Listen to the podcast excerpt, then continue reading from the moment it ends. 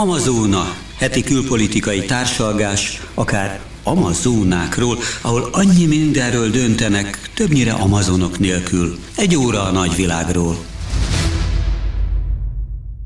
Jó estét kívánok, Liszka Jági vagyok, és már is elindult a következő zene, de nem engedjük. De nem engedjük.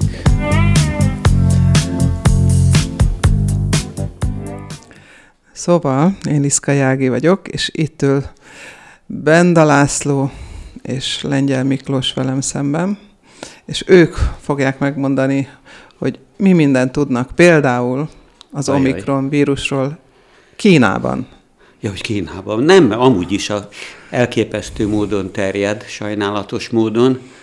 Érdekes, hogy a Hát az olimpia miatt kérdeztem. Az világos, de azért előtte annyit illik hozzátenni, hogy az egész világon nagyon nagy mértékben terjed, és ahogy korábban én már pedzegettem, hogy ha Peking orra alá borsot lehet dörgölni, akkor mindent megtesznek ennek érdekében, úgyhogy sietve fölfedeznek minden olyan új gócot, ami Kínában fölbukkan, és sajnálatos módon voltak ilyenek, például Tianjinben, ami Pekingnek a kikötő. de hogy lehet az, hogy le van zárva az egész Hát akkor van lezárva, már. ha már találnak, és akkor jön az, hogy de mitől találnak, hogy az netán belül, belül tenyésződött volna ki, vagy gyorsan találnak valakit, aki behozhatta, de már volt olyan alibi is, ezt nem tudom, hogy olvastad, de Miki, hogy, hogy valaki elsőként egy nagyvárosban omikronos lett, ami után először a körzetet, aztán még tágabb területet lezárnak, tényleg a legkeményebb eszközökkel,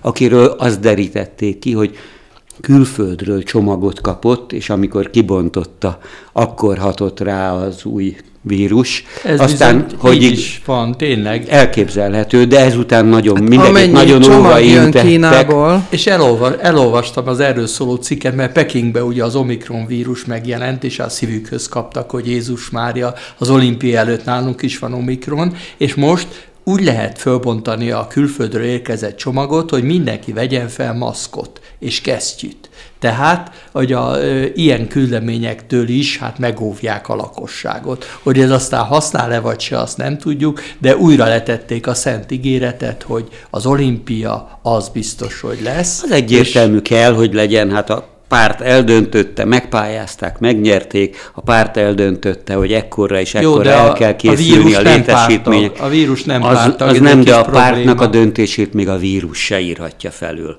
Hát, hát most a párt olyan döntést hozott, hogy nem fognak jegyeket árusítani, hanem központilag elosztják, gondosan felügyelt és karanténból érkezett elvtársak között. Szerintem a lelkük mélyén a szervezők azért most is félnek, abból is látszik, hogy a szervezőket már jó régen bezárták a karanténba, nehogy aztán bármifajta fertőzött kerüljön olyan helyzetbe, hogy a külföldiekkel kapcsolatba kerül. Szerintem most is félnek, részben azért, hogy a külföldi sportolók behozhatják a vírust, részben pedig attól, hogy otthon továbbra is teljesen bizonytalan a helyzet, mert nem sikerült ezeket a vírus gócokat teljes mértékben felszámolni, és nem csak az olimpia van itt, hanem ez a szintén februárban megrendezett nagy tavaszünnep, ami a kínaiak legnagyobb ünnepe, ami, ugye, igen. ami ugye hát 500 millió ember mozgását, már tavaly se volt ez az 500 millió, tehát fényképezték a pekingi pályaudvart, hogy milyen kevesen lézengenek ott, ahol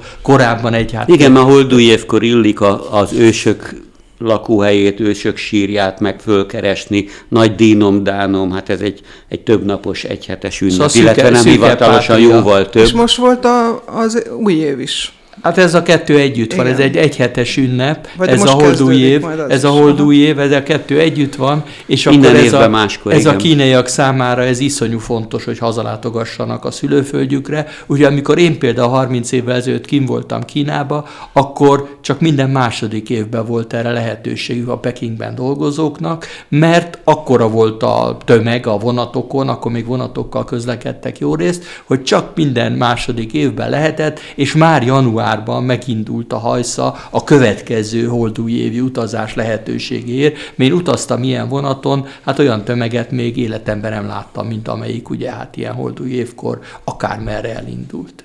És kegyetlen dínom, dánom, irodák, hivatalok, minden bezárt, tehát akármikor én távol-keletre utaztam, azokba a térségekbe, ahol a holdúj évet megünneplik. Igyekeztem ezt elkerülni, mert akkor lehetetlen volt bármit is tenni, bármit is intézni, mert az emberek magánéletükbe visszavonulnak, és általában, ha hivatalosan itt-ott csak három-négy nap, másút egy hét, de hát ez majd, hogy nem egy hónapra a karácsony gyakorlatilag. Mint a hát karácsony és az új év, egy, mint a karácsony, talán. a szilveszter és a farsang együtt.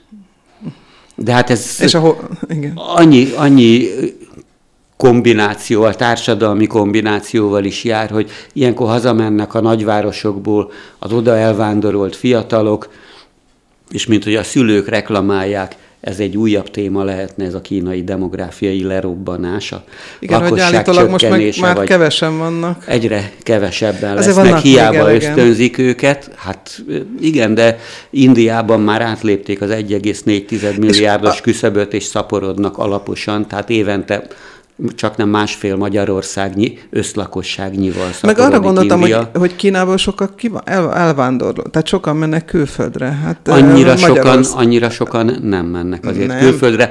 A tartósan külföldön élő, ez a Huachiao vagy Huazhen, ezek a tengeren túli kínainak nevezett, és egyébként az óhazát támogató kínaiakat olyan 55 millióra becsülik Nem, a de hát ő a diákokra gondol, gondol. Ők meg visszamennek. Nem csak a diákokra, ők hanem megnőcöknek hívják, akik visszamennek A kínai évente. éttermek, a kínai boltok. A Van, kínai... ahová a tenger elér, ott van Ez évszázadok óta fennáll ez az emigráció, tehát lényegében ez egy permanens folyamat Kínából nézve, és legyünk összidék, Indiából is lenne ilyen emigráció, de például nem engedik be az Egyesült Államokba őket. Tehát, hogy egyszerűen aki indiai polgár, az vagy erős, na azért, vagy erősen szelektálnak, mert ott éppen az a téma, hogy hogy lehet az, hogy a high-tech iparban egyre több ilyen multinak és legendás cégnek a, a vezérigazgatója indiai lesz. Mert indiai. a közelmúltban is volt ilyen Így kinevezés. Van, vagy, vagy legalábbis olyan, aki Amerikába született már, de indiai vagy pakisztáni gyökerekkel hát, vagy Angliában, nem?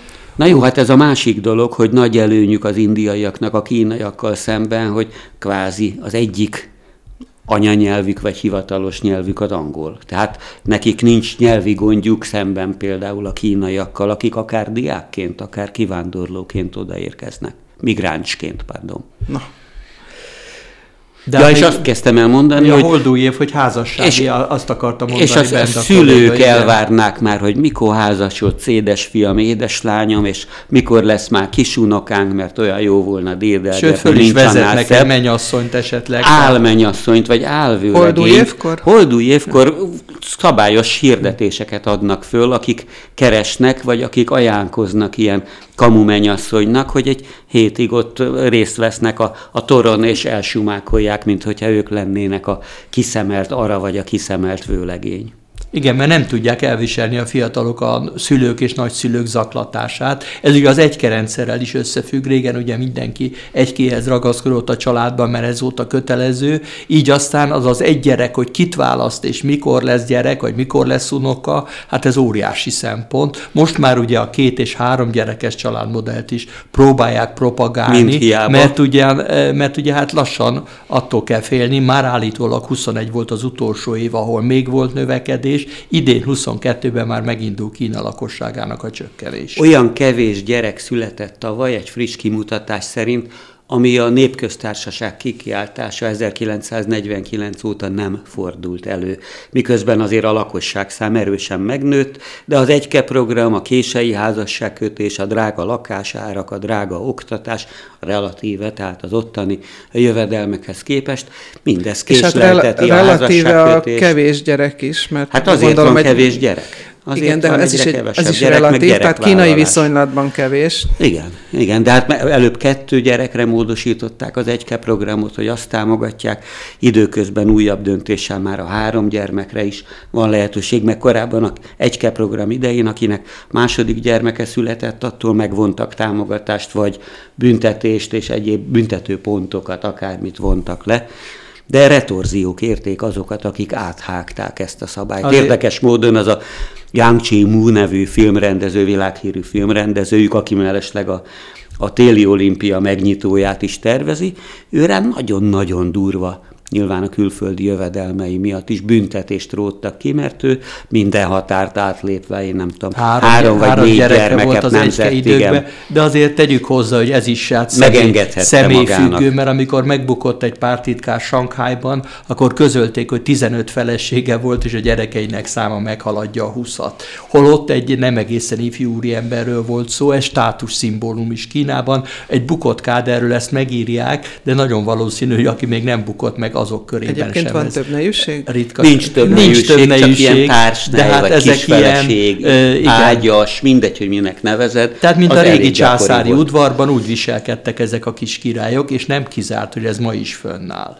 A tengeren túli kínai mágnások körében a legtermészetesebb, hogy, hogy kvázi több feleségük van, és nem, hát nem hivatalosan, kivált kép azokban az országokban, ahol ezt nem engedélyezik, és nagyon sok gyermekük van, és aztán így aztán tán erősödnek a családi klánok is, a megörökölt világbirodalmak, mert itt már óriási vagyonokról van szó, de Kínában ezt tényleg nagyon komolyan vették, legalábbis a kis emberek körében. Olyan sokat beszéltünk Kínáról, hogy most valami kínai zenét kéne betennem, de nincs, úgyhogy... De úgyis olyan keveset hagy zenélni, úgyhogy az se lett volna baj, hogyha egy kínai zenét találsz, mert az bizony nem szórakoztató egy 50 perces műsorban.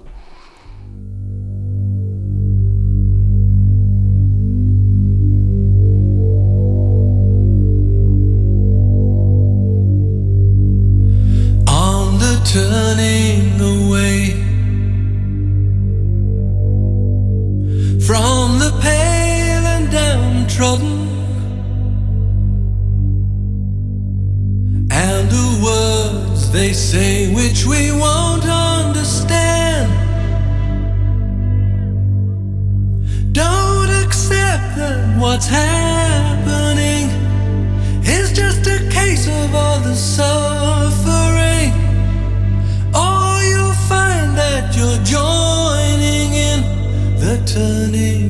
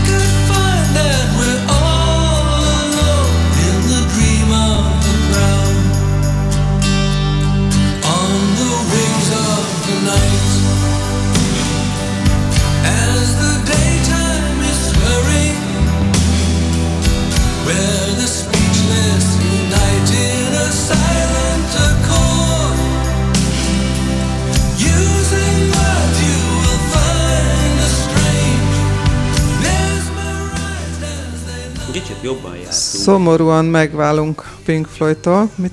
Kicsit jobban jártunk a Pink Floyd-dal, mint hogy a kínai zenét. Ugye? Na de amíg a, a kínaiak lezárják a városokat két-három fertőzöttnél, addig Amerikában, meg Angliában kifejezetten omikron partikat tartanak, nem is akárki. Hát Angliában talán nem kifejezetten omikron partit, hát, de a vírus ellenére és a lezárás, korábbi lezárások idején is tartottak partikat. Úgyhogy Boris Igen, de hogy erre célzol, akkor jó, Amerikában egyébként Amerikában valóban omikron partikat tartanak állítólag, ami nagy butaság, mert hogy azt gondol... immunitás? Igen, hogy, hogy kialakul, ah. mert hogy ez úgyis olyan gyenge, de hát... És vannak olyan oltás ellenesek, hogy külön elmennek azért egy ilyen partira, Igen. hogy megkapják a vírust, csak van, ahol túl jól sikerül, megkapják és meghalnak. De hát Istenem, ez mondjuk belefér a kockázatba, de jellemző, hogy Trump elnököt például kifütyülték amikor azt mondta, bevallotta, hogy, ő bevallotta, hogy az oltás mellett van, és őt is beoltották, erre a saját hívei kifütyülték. Tehát jellemző, hogy Amerikában van egy ilyen nagyon erős áramlat, amelyik hivatalból oltás ellenes, hogy így mondjam, vírus szkeptikusok, és abszolút mértékben Mindenhol vannak. Jó, de az, hogy ez már komoly mozgalommá fejlődött, és ez Trumpnak még azt is felvetették, hogy talán az újraválasztásába is kerülhet, hogy a hívei közül nagyon sokan tartoznak ebbe a táborba. Na jó, ha már ezt említed, éppen ma egy éve iktatták be Joe Biden-t, mint új amerikai elnököt, aki mindvégig és következetesen támogatja az oltást és a beoltottságot, de hát én attól tartok, hogy mondjuk nem feltétlen Trumpnak, de akár ha neki is lehet esélye jó két év múlva, két és fél év múlva esedékes elnökválasztáson, akárha visszatérni. És a legutolsó közvéleménykutatások azt mutatták, hogy nagyot zuhant a demokrata párt népszerűsége, benne Bidené is jó pár sikertelen dolog miatt, és nagyon erősen megnőtt a republikánusok. Jó, hát akkor ez nem vírus téma, de azért emlékeztessünk arra, hogy Bidennek a sikerei ebben az egy évben, most ugye mindenki össze próbálta összeszámolni, hogy milyen sikert ért el Biden, elég minimálisak. Hát Bend a kolléga kedvenc témáját, ugye. Most Afgan... valami infláció, vagy ja, hogy Afganisztán. Afganisztánt említsük. Hát az hát megörökölt az, probléma meg, volt. De azért az teljes, tehát az amerikai közvélemény számára egy óriási kudarc, és hogyha most egy frissebbet említünk, hát itt van Ukrajna. Hát Ukrajna kapcsán kifejezetten árulással vádolják biden aki a tegnapi vagy tegnap előtti sajtóértekezletén kvázi azt mondta, hogy hát Putyin úgyis elfoglalja Ukrajna egy részét, és ebbe tulajdonképpen Putyin már meg is. A mai beszédében is azt és mondta, hát, hogy Putyin szinte bizonyos, hogy és, támadhat. És hát erre a CNN tudósítóját kapcsolták Kievből, és ott kifejezett árulással vádolták biden hogy a hátuk mögött megállapodott, miközben Blinken külügyminisztert oda küldte, aki megesküdött esküdött, hogy soha nem tárgyalunk nélkületek, kedves ukrán barátaink. Na most ezek a sikerek azért is ezek a demokrata szimpatizáns lapokból derülnek ki, tehát ez nem a Trump féle mondjuk rágalomhagyjárat, hát ez a diplomáciai kudarc majdnem minden területen, az az inflációs dolog, amire meg bent a kolléga célzott, az is a gazdaság se egy olyan nagyon nagy siker, az infláció. Hát de az is megörökölt. Inf, infláció. Az is a Trump érából megörökölt. Tehát a vírus is éppen úgy örökölt, de eredmények azok nincsenek. Na most Ezt az eredmények hiány... Sőt, sőt, infláció ügyben, sőt. Eredmények, eredmények hiány, ugye nyilvánvalóan, aki a protest szavazatokra számít, mint Trump, az jobb helyzetben van. Még egy pillanatra visszatérnék, mert azt mondtad, hogy hátuk mögött megegyezett, hogy vajon Bidennek miért érdeke mégis most visszalépni? Mert hogy ugye eddig arról volt szó, Honnan hogy ő... visszalépni? Hát abból a pozícióból, hogy, ő, Ukrajn, hogy Ukrajna is kell nekünk, mármint NATO-nak, Szóval ez tényleg meglepő volt, bevallom őszintén nekem is úgy, hogy ezt így nyíltan kvázi felvállalta ezt a sajátos árulásnak is nevezhető pozíciót, mert nem lehet tudni, hogy miért vállalkozott Na, hogy mit erre, kapott cserébe? de hát viszonylag ritkán üldögélünk ott amikor a oroszok és az amerikaiak Én azt gondoltam, nyíltan, hogy most találgatni fogtok ebben. Nyíltan, hát más nem tehetünk, nyíltan beszélgetnek. Hát azt mondta például a CNN tudósítő, hogy a megállapodás mire vonatkozik. Arra vonatkozik, hogy Putyin egy nagyon kis inváziót indít majd Ukrajnába. A nagyon kis inváziónak egyetlen egy célterülete van, az a rész, ami a Krím félszigetet összeköti Oroszországgal. Mert nincs szárazföldi összekötetés, emlékszünk a hídra, amelyiket olyan nagyon büszkén Putyin elnök vezette az első autót, ami ezen a hosszú hídon keresztül ment. Ez a Kercsi, na, Kercsi Na most, híd. hogy azt a kis részt állítólag az amerikaiak odaígérték az oroszoknak hogy mit cserébe, vagy mire gondoltak en, el, kapcsán, ezt nem lehet tudni, de akárhogy is csinálták, szerintem ennek a eladása a közvélemény számára hát nem volt teljes siker, mert ez valószínűleg mindenkit megdöbbentett, nem csak magukat az ukránokat, és hát minden szövetségest. Hogyha így benne lehet hagyni a szózba egy ilyen szövetségest, amelyik ugye még a NATO-ba is jelentkezett, és az amerikai külügyminiszter szava ennyit ér, hát akkor nem, elgondolkoznak nem, az nem. emberek, hogy hát vajon akkor milyen garanciák vannak. Hát azért itt is utaljunk vissza Trumpra. Trump nyíltan megmondta, hogy hát ezek a kelet-európai országok egyáltalán nem biztos, hogy számíthatnak az Egyesült Államok százszázalékos védelmére. Emiatt nagy hasfájás van ugye Lengyelországban, a balti államokban különösen, és hát ha most Ukrajna kapcsán kiderül, hogy vígan a fejük fölött tárgyaltak az oroszok az amerikaiakkal, akkor megerősödnek ezek az aggodalmak, hogy finoman fogalmazzunk. Sajnálom, hát nem, hogy hát nem, nem vígan, nem vígan tárgyaltak. Nincs bekamerázva a stúdió, mert Benda László egyfajtában hajlongott, pofákat, pofákat vágott. Hát igen, teljes mértékben kizárt, hogy Biden odaígérte volna a Kercsi hídfő krími hídlábát, vagy annak térségét az oroszoknak.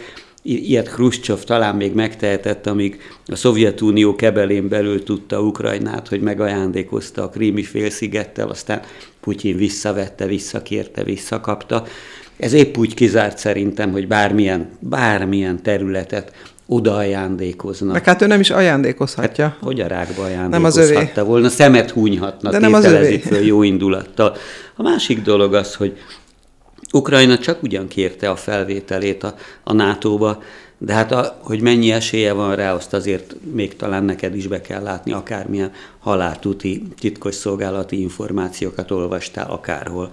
De hát ez abszolút kizárható dolog. Szerintem egy hamar halál biztos, hogy nem lehet a NATO tagja, se Grúzia, se Ukrajna, és egyébként meg Lengyelország, meg a Baltikum kérdése merőben más mert azok már rég benne vannak a NATO-ban, tagjai teljes mértékben az euróatlanti integrációknak, az Uniónak is, meg a NATO-nak is, és bizony nagyon komoly NATO felvonulási terepet jelentenek.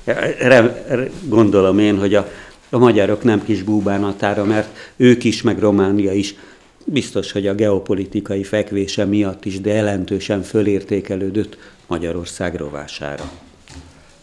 Hát mondom, engem is meglepett kicsi ez, hogy az amerikai tudósító vígan közölte ezt a verziót Kievből, de azért valószínűleg van ennek valamilyen alapja, hogyha az ukrán vezetők ezt így érzik, hogy őket elárulták, és ennek a CNN televízió hát ilyen nagy nyilvánosságot ad, amely különben Biden lelkes támogatója amúgy. Tehát ez mindenképpen egy érdekes fejlemény, és az pedig, hogy milyen hatása van ennek a régióra, hát az például akkor is is kiderülhet, amikor Orbán Viktor miniszterelnök ellátogat Moszkvába. Tehát, hogy ilyen... Ez február dolog, másodikán esedékes, ami, hogyha már itt egyfolytában spekulációkról beszélsz, találgatsz arról, hogy mit találgathatott a CNN kievi tudósítója, akkor ilyen alapon elképzelhető, az előző kérdésre visszanyúlva találgathatunk, hogy vajon nem azért is megy Orbán Viktor Moszkvába, hogy onnan még éppen eléri a Pekingi olimpia megnyitóját, ahol egyébként Putyinon kívül eddig még senki nem jelentkezett be. Hát ezt bevallom, nem tudom, mert viszonylag ritkán szokott a magyar miniszterelnök hajnalban fölhívni, hogy e tanácsaimat kéri ezzel kapcsolatban, de érdekes az, amit elmondtak az ő menetrendjéről, hogy elsősorban energiáról akar tárgyalni a magyar miniszterelnök. Egyrészt Paksról, amelyik ugye egy, sehogy se áll, amennyire lehet tudni, viszont már Szijjártó Péter azt mondta, hogy szeretné a magyar vezetés, hogyha az évtized végére a két új reaktor működne, ami egy érdekes szituáció, hogy még el nem kezdődött építkezés kapcsán. A másik dolog pedig, hogy több földgáz szeretnénk Putyintól.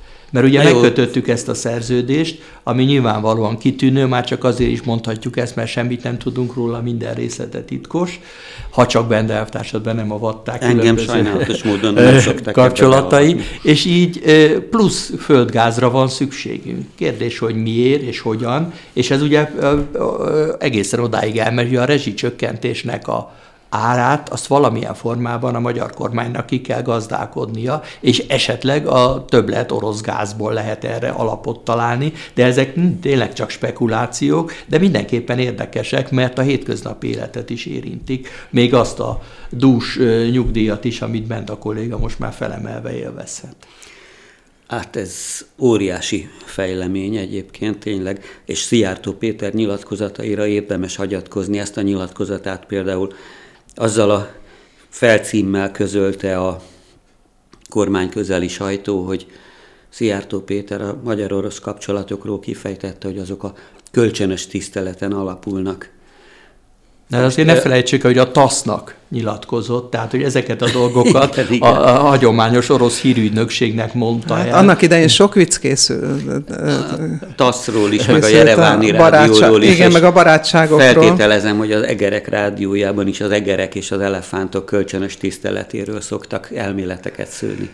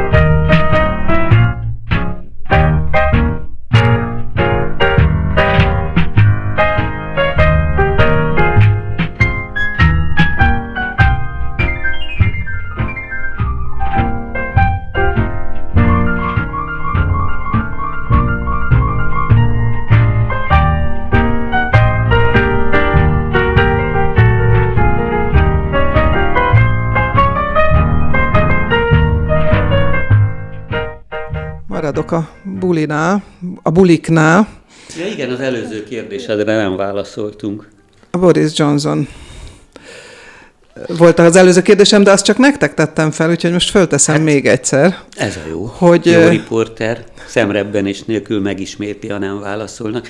Én azt a De az, elmondom a kérdést. Aztán, hogy mondod? Elmondom a kérdést, jó, hogy, a, hogy a hallgatók is tudják, hogy miről beszélünk hogy amennyiben Boris Johnsonnak menni kell, ugye mert bulizott, és ez nem tetszett a népnek, akkor melyik párt, tehát hogy, hogy, hogy van az angol választási rendszer. De miért Boris nem tetszett, Johnson, ugye azért nem tetszett, azért mert, nem tetszett, a vírus mert a vírus közepén, hogy a igen. lakosság többi része nem találkozhat, csak igen. nagyon minimális mértékben, ők pedig Teljes a Downing megszorítás, igen. Street 10-ben vígan nagy partit tartottak, és kiröhögték a lakosságot. Ráadásul Fülöp király temetés előtt. És ugye herceg, Pehyükre, Pehyükre erről előtt. videó készült, ami ugye hát jóval később jóval később látott csak napvilágot, de hát elég kellemetlen, és a miniszterelnök azt mondta, ő nem tudta, hogy ez tilos, és hogy itt italozásra is sor kerül majd, de hát aztán persze megszólaltattak embereket, akik azt közölték, hogy a Downing Street 10-ben évek óta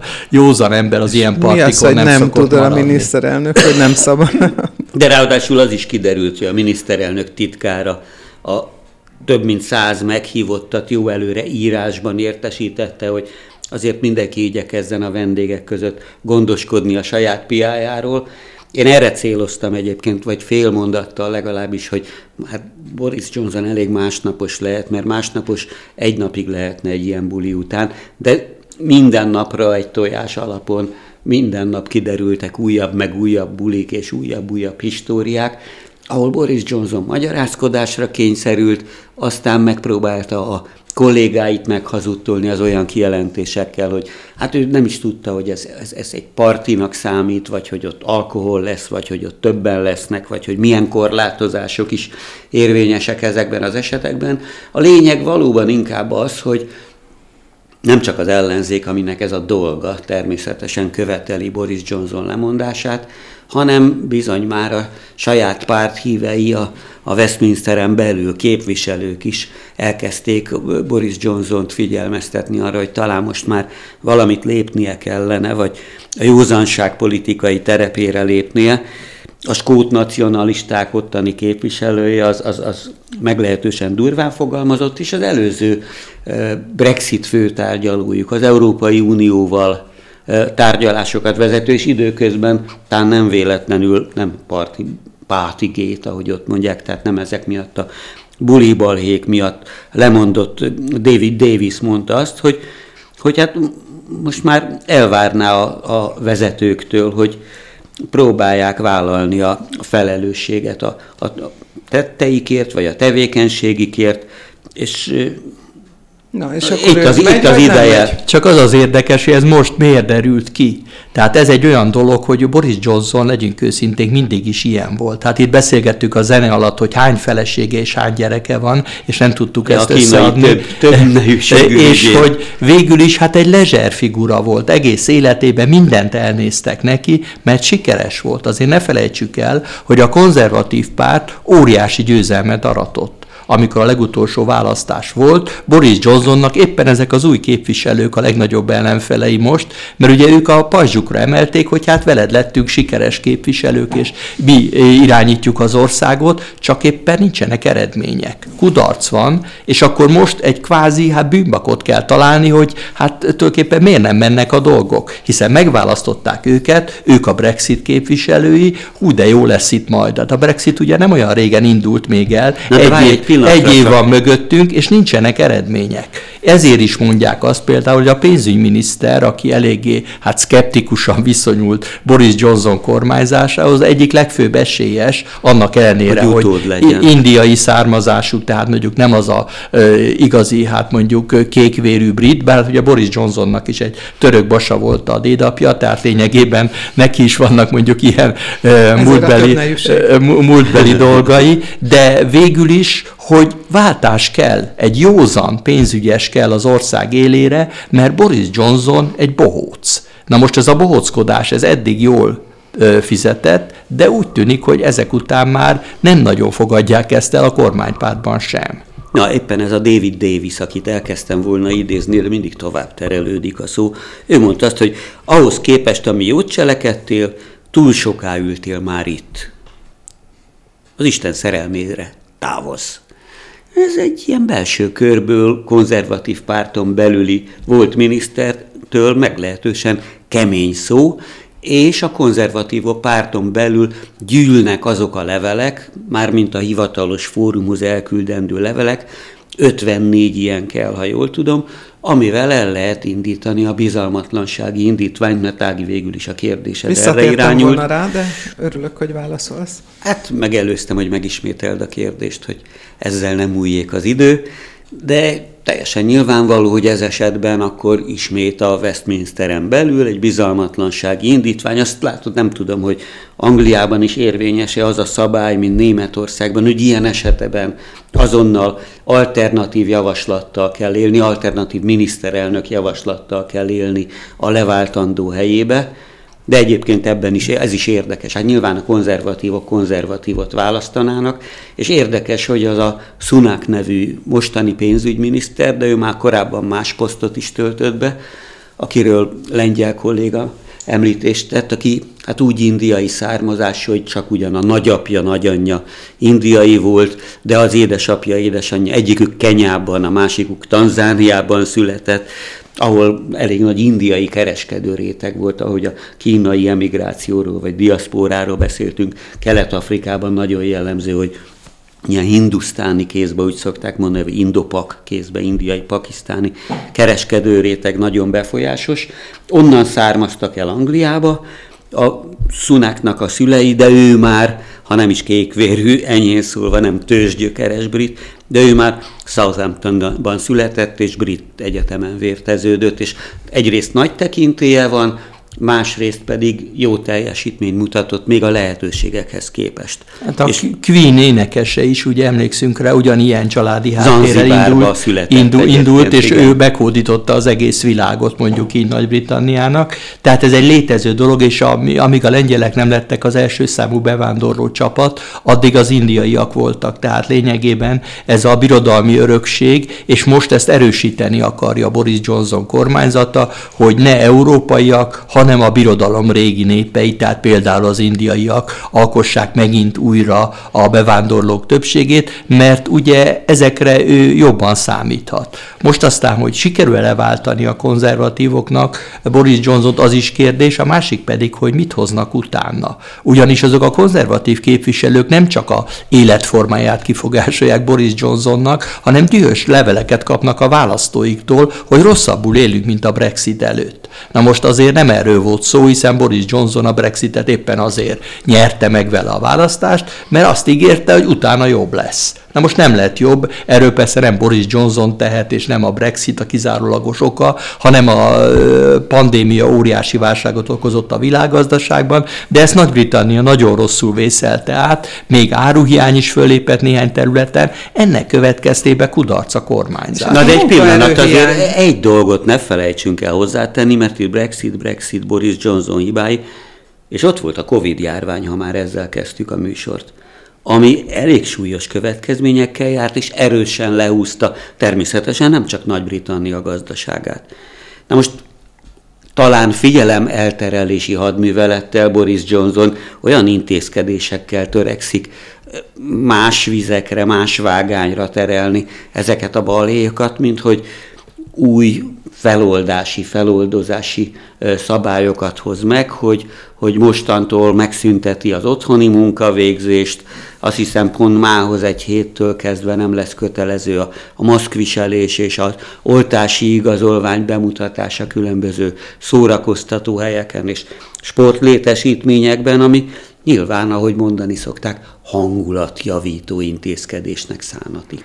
Csak hát azért 150 ezernél több a Covid halottak száma. Embertelen nagy. Most már túl vannak a csúcson, ott, hogy Ö, lehet, hogy túl vannak, de egyrészt aki meghalt, az a kevés vigaz, hogy ő a múlthoz tartozik, másrészt pedig egyáltalán nincs vége a járványnak. Tehát a problémák azzal nem oldódnak meg, és ettől szerintem a közvélemény számára ezért lehet egyre kevésbé elfogadható a miniszterelnök, hiszen azért a járványkezelés azért tegyük hozzá nagyon sok más országban is meggyengítette a kormányt.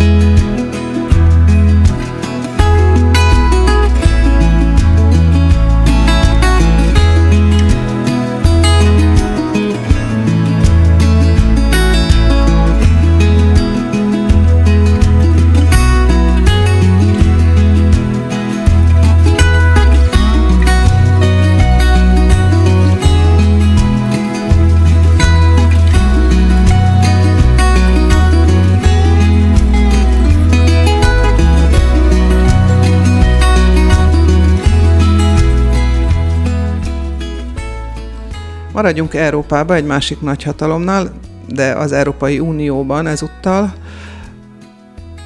Macron elment Strasbourgba. De először még szeretném elmondani, hogy ugye most 2022. januárjától Macron lesz az Európai, Európai Unió soros elnöke. Fél évre, igen. Fél évre, és én láttam egy fotót, ahol az Eiffel tornyot csodálatosan kivilágították az Európai Unió színével, sötét, ez a, ez a kék, nagyon szép kék, és a csillagok benne, és, és így ünnepelték, hogy most Franciaország került vezető pozícióba mondjuk. Hát sokat szor, de fél évre igen, ők, ők igen, és hát Macron elindította, tulajdonképpen ezzel elindította a maga kis házi kampányát is Franciaországon belül. Az újraválasztásáért. És ez nem veszélytelen dolog, azért emlékeztessük rá, hogyha mondtad ezt az Eiffel-tornyot, hogy a diadalívre kitűzték az uniós zászlót szólóba. Tehát az, hogy nem úgy kettesbe, hogy a francia trikolór és az uniós zászló, hanem csak az uniós zászló. De az a diadalív hát, volt. És hát más. akkor erre fölrobbant az egész jobboldali, szélső jobboldali ellenzék, hogy ez tűrhetetlen, mert ja, a francia, szokott, szokott a, a francia nemzet, tehát ezt nem viseli el, vagy valami ilyen. Igen, az Macron, ezt Macron elég tudatosan játszik ezzel, hogy én képviselem Európát, és akkor a többiek pedig az Európán kívüliséget, az Európa ellenességet, és ez egy komoly ütőkártya lehet, főként egy megosztott jobb oldalal szemben, és hát ugye tudjuk, hogy nagyon sok ellenjelöltje van, de ennek ellenére nála is fönnáll az a probléma, amit Boris Johnson kapcsán említettünk, hogy nem volt sikersorozat ez a Macroni elnökség öt éve, különösen az utolsó kettő, ennek következtében neki is úgy kell a választók elé állnia, hogy csak azt mondhatja, hogy hát százszor jobb jobb vagyok, mint a vetétársaim, ami nyilvánvalóan igaz, de ez nem komoly vigasz azzal kapcsolatban, hogy se az életszínvonal nem emelkedett, se igazában azok a reformtervek, amelyeket Macron bejelentett öt évvel ezelőtt, azokból nem valósult meg jóformán semmi. Ez szokott így lenni elnöki ígéretek vagy miniszterelnök ígéretek beváltásakor, vagy be nem váltásakor, de az tény, és szerintem ez a kulcskérdés, vagy ránk nézvést mindenképpen, illetve a Franciaországon kívüli Európai Unióra, hogy akárhogy nézzük, Macron Európát képviseli Franciaországban, és Franciaországot Európában, tehát ő neki vannak olyan víziói, jó, részben még a, a Macron-Merkel tandem alakította így a dolgokat feltehetőleg Merkel asszony utódjával is. Így zajlik majd tovább, legfeljebb kibővítve Olaszországgal, netán Olaszországgal és Spanyolországgal, de a többi jelölt, és én remélem, hogy az a szélső jobb oldal még sokszor fog robbanni, például az első választási kör után, hogy euró ellenes, vagy Európa ellenes, még akkor is, hogyha van, aki mértéktartóban, van, aki vulgárisan és szélsőségesen, de Macron Strasbourgba is ezért ment el, hogy, hogy az Európával kapcsolatos, a jövendő Európájával kapcsolatos elképzeléseit elmondja, és néhol bizony azok nem a legrózsásabbak, például a budapesti vagy a varsói kormányra nézve. Hát ezek kifejezetten bíráló megjegyzések voltak, amelyek, arra, amelyek azt mutatják, például. hogy van egy ilyen elképzelés az európai nagyhatalmakban, amelyik egyértelműen előre akar lépni az Európai Egyesült Államok felé, és akik ezt ellenzik, azok nem sok jóra számíthatnak a következő körben. És, itt és el... nem csak ebben a fél évben, azt azonnal hozzá kell tenni, amíg Franciaország az elnök, és, és Macron kihasználja ezt az Utaljunk vissza a Putyinra, akit ugye Orbán Viktor fölkeres, mert Putyin ugye Macron fő ellenfelének, Marine Le Pen asszonynak a legfőbb támogatója. Na jó, hogyha már itt a, a kanuszajárást e, emlegetjük, és hát feltételezem, hogy Trump is azért gratulált Orbánnak, hogy ez aztán jót tesz neki a választásokon, a magyarországi választásokon van sem, azt kiki mérlegelje magába. Nyilvánvalóan Putyin is így úgy támogatásáról fogja biztosítani a választási kampány idején Orbán Viktort, de hát a magyar külpolitikára jellemző, hogy Orbán Viktort követően Jair Bolsonaro brazil elnök látogat el Putyinhoz, mint közvetlenül ezután Budapestre is ellátogat. Hát akinek ilyen szövetségesei vannak, annak milyen barátokra lehet szüksége. Hát és ami még kellemetlenebb, ugye amikor a öt évvel ezelőtti elnökválasztási kampány kellős közepén Macronnak a kampányfőnöke közölte, hogy orosz hekkerek, a Benda elvtárs annyira igényli a titkosszolgálati szállat, orosz hekkerek megzavarták Macron kampányát. Tehát beavatkoztak az orosz ö, ügynökök, a francia választási kampányba. Ezt végül is aztán elmosta az idő ezt a problémát, mert Macron győzött, és senkit nem érdekelt, de hogy Putyin támogatása ezt is jelentheti, hogy barátainkat a választáson is megsegítjük. Na most ez azért egy eléggé kínos üzenet, ha úgy vesszük, mert ugye hát most is valószínűleg Marine Le Pen az egyik legesélyesebb arra, hogy szemben álljon Macronnal, meg hát Magyarországon is, és minden más helyen, ahol Putyin barátai hát föllépnek egy választási rendszerben, esetleg számíthatnak az orosz jóbarátnak az atyai támogatására. Igen, most azt olvastam, hogy az EBESZ-től az Európai Unióban lévő magyarok, magyarok nem csak a, az ellenzék, hanem a kormánypártiak is kérték az EBESZ teljes mértékű és nagy mennyiségű, vagy nagy mértékű segítségét Tehát, a választások alatt. Így van, hogy külföldi megfigyelők legyenek, mert enyhén hát kételkednek abban, hogy a választások tisztasága méltó lesz az európai normákhoz. Tehát Putyinnak a támogatása ezt is jelentheti sok minden más mellett, és azért Putyin érdekei szempontjából az unió belső megosztása az egy nagyon fontos szempont, és utaljunk vissza Macronra,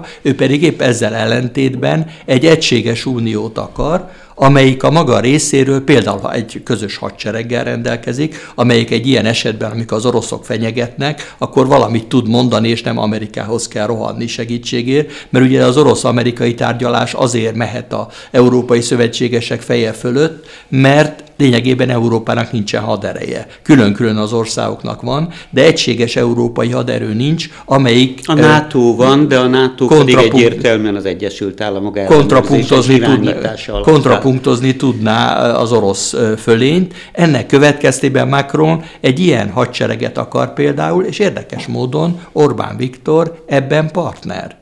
Tehát vannak ilyen jellegű dolgok is, ezért volt Macron itt Budapesten, amikor ugye hát... De, de, de, de, de, mikor volt itt Macron Budapesten? A két szélső jobboldali elnök jelölt után. Tehát mind Erik Zemur, mind Marine Le Pen már korábban vendégeskedett Orbán ez Viktornál, is, ez is egy jelzésértékű valami. Jelzésértékű volt, de ő ugye azért jött ide, mert az Európai Unió minden országának vezetőjével Föl akar tárgyalni. Itt egyszerűen mielőtt. Mi, mielőtt, mielőtt átveszi az elnökséget az Európai Unióban, ahol különben már arra célozgatnak, hogy ez a fél éves elnökség, ez negyedéves lesz, mert utána a választási kampány elviszi Macron figyelmét. Tehát, hogyha valaki, ő még nem jelentette be hivatalosan a jelölt költségét, bár mindenki tudja, hogy indulni fog. Hogyha a választási kampány magával ragadja, akkor nem sok ideje, energiája marad, hogy Európával foglalkozzon. Hát ha csak nem mossa össze a kettőt. De nagyon igyekszik, nagyon komoly, látványos akciókat szervez, mint a világpolitika egyik kulcs szereplője, tehát lesz olyan európai csúcsértekezlet is francia égisz alatt Franciaországban, lesz olyan francia-afrikai csúcsértekezlet, lesz egy rendkívüli, hogyan lábaljunk ki a világgazdasága a globális pandémiából a Covid után, tehát szervez olyan látványos akciókat, ahol ő, mint a világpolitika, a nemzetközi politika egyik hopmestere vagy főszereplője léphet Na föl. ez a publikumnak szól, ez teljesen jogos, amit bent a kolléga mond, de amit valójában akar Macron az az, hogy ne hozzák vissza ezeket a Maastrichti kritériumokat, tehát hogy az Unió úgy működjön a jövőben, hogy ne legyenek egy ilyen pénzügyi kényszer zubbonyból ki tudjanak bújni az országok. Tehát ezért az új szövetség az erre irányul, például Scholzal és a spanyolokkal és az olaszokkal együtt, hogy valami fajta enyhébb kritériumrendszer legyen, ugyanis ezt nem tudja teljesíteni az országok többsége, és ebben a tekintetben is például a magyar vezetés is egyetért, mert mi se tudjuk teljesíteni ezeket a kritériumokat. És Tehát, akkor, bocsánat, csak igen? hogy említetted a Scholzot, meg a spanyolokat, mert hogy Scholz meg Spanyolországban Ő meg Madridban volt, és ott elő is adta a spanyol miniszterelnök ezt a tervet, mert ők már korábban egyeztettek Macronnal, Scholz pedig azt mondta, hogy hát tulajdonképpen én is elfogadnám ezt, de jelen pillanatban még a német közvélemény hát nem érett arra, hogy ezt elfogadja, főként azért nem, mert a pénzügyminiszterünk, a liberális pénzügyminiszter abszolút nem támogatja még ezt az elképzelést, de azt a reményt fogalmazták meg együtt, hogy majd nem sokára. Tehát Jó, ez a német pénzügyminiszter az egy kvázi középutas, vagy mondjuk úgy, hogy jobboldali, jobb-közép irányzatú szabaddemokrata pártnak a vezetője, csak hát egy ilyen koalíció jött létre Németországban, ami még sok pikantériát rejt magába, és Solcot is egyfajta egyensúlyozásra kényszeríti. Tehát két példa volt az elmúlt napokban.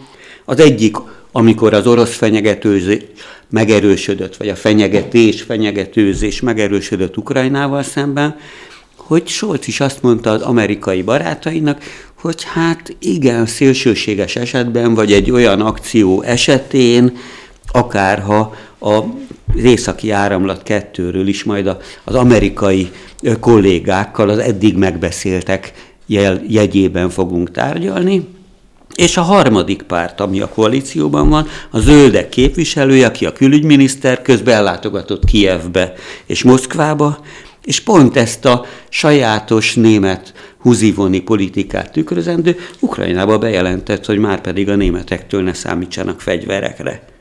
Támogatást nyújtanak, mindenképpen nyomást gyakorolnak Moszkvára, egészségügyi és egyéb dolgokat, fegyverekre ne számítsanak. És hát ilyen tekintetben ez a jövőt is eléggé megmutatja, hogy nem csak otthon kell egyensúlyoznia ugye Scholznak, hanem egész Európában, mert ugye ez a program, amit itt említettem, hogy hát Macron és a többiek szeretnék ezt elfogadtatni, vannak ezek a fukar országok az Európai Unióban, akik egyáltalán nem ragaszkodnak ahhoz, hogy ez legyen, mert ők arra gondolnak, hogy ha nem ellenőrizzük szigorúan ezeket a gyenge országokat, amelyek költik a pénzt, akkor baj lesz, hát elsősorban az euróval, amelyik közös pénzünk, de általában az egész Európai Unióval. Tehát Scholznak arra is figyelnie kell, hogy ott vannak a hollandok, ott vannak a skandináv partnerek, akik egyáltalán nem lelkesednek Na, ezért, fu- mert, a, tartoznak. mert a szigorú irányvonalat képviselik, azt, hogy hát... És ott vannak a lazad déliek a másik besz, pénz beszél, és hogyha nem vagyunk elég szigorúak, akkor bizony itten az uniós pénzeket hát eléggé elsinkófálják, és itt utalnék vissza, hogy Macron azért Strasbourgba erre is utalt, hogy az uniós pénzeknek az elsinkófálása, amiben azért hát a mi kormányzatunk is jeleskedik, a jövőben nem sokáig tartható. Tehát hát ez ő... nem egy bankautomata, meg nem egy önkiszolgálóból szokták ilyenkor mondani, ami erős célzás például a, a budapesti kormánynak. Hát itt mondta meg Budapesten a magyar miniszterelnöknek, hogy a helyreállítási segélyre ne számítsatok a választások előtt, ami ugye finom célzás arra is, hogy hát szívesebben látnák ö, valaki mást ebben a tisztségben, aki megkaphatná ezeket a pénzeket. Ezért ezzel nyilvánvalóan számolni kell a jövőben is. Hát így. De egyébként, hogyha Berlusconi nyer Olaszországban, ez jövő héten esedékes ez a parlamenti választás.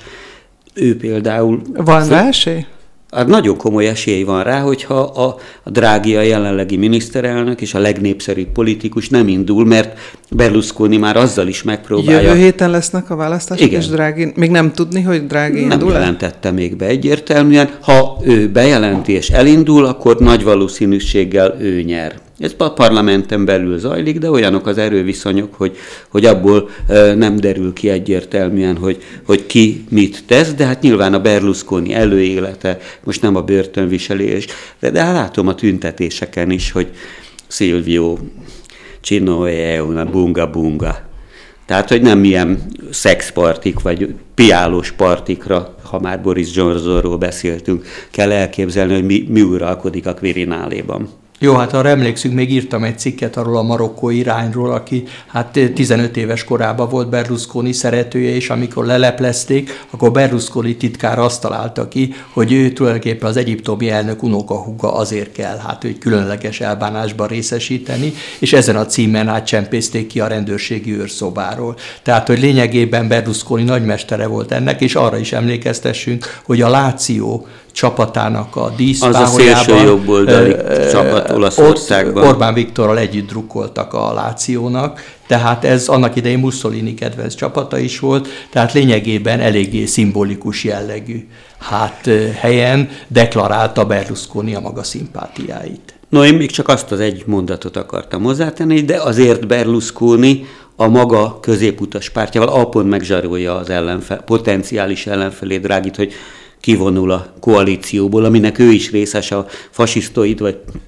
neonáci párton kívül. Az összeset ez a drági sikeresen összetartja, azért az Európai Unióban nagyon drukkolnának neki, akár azért is, hogy ne induljon a Berlusconi úgyis gyengébb funkció az elnöki funkció, mint a miniszterelnök, vele majd valahogy elboldogulunk, de az is tény, hogy Berlusconi úgy tűnik, vagy azt lebegteti, és ez erre lehet számítani, hogy hogy ő azért szintén biztosítja Olaszország helyét a, a NATO-ban és a, az eurozónában, tehát ez nem feltétlenül a jobboldali populisták akármilyenek legyenek is győzelme, vagy veresége. Hát önök az Amazonát hallották, köszönjük, hogy meghallgatták. Benda László és Lengyel Miklós ahogy írtam az előzetesben, osztották az észt. Ajajaj, nem szerettük volna. Ne túlozzunk. De lengyel kollégának sikerült. Köszönjük szépen, viszont hallásra.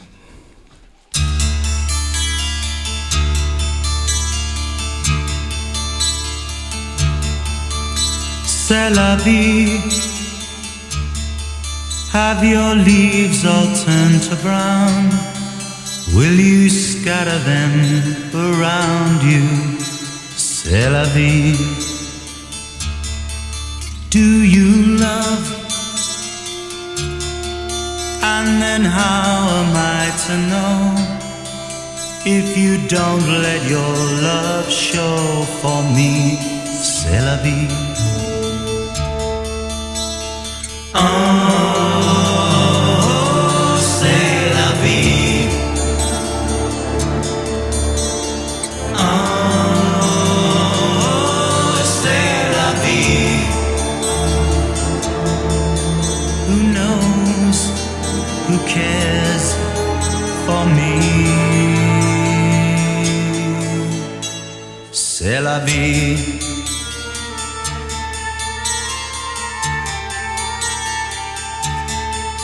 In the night,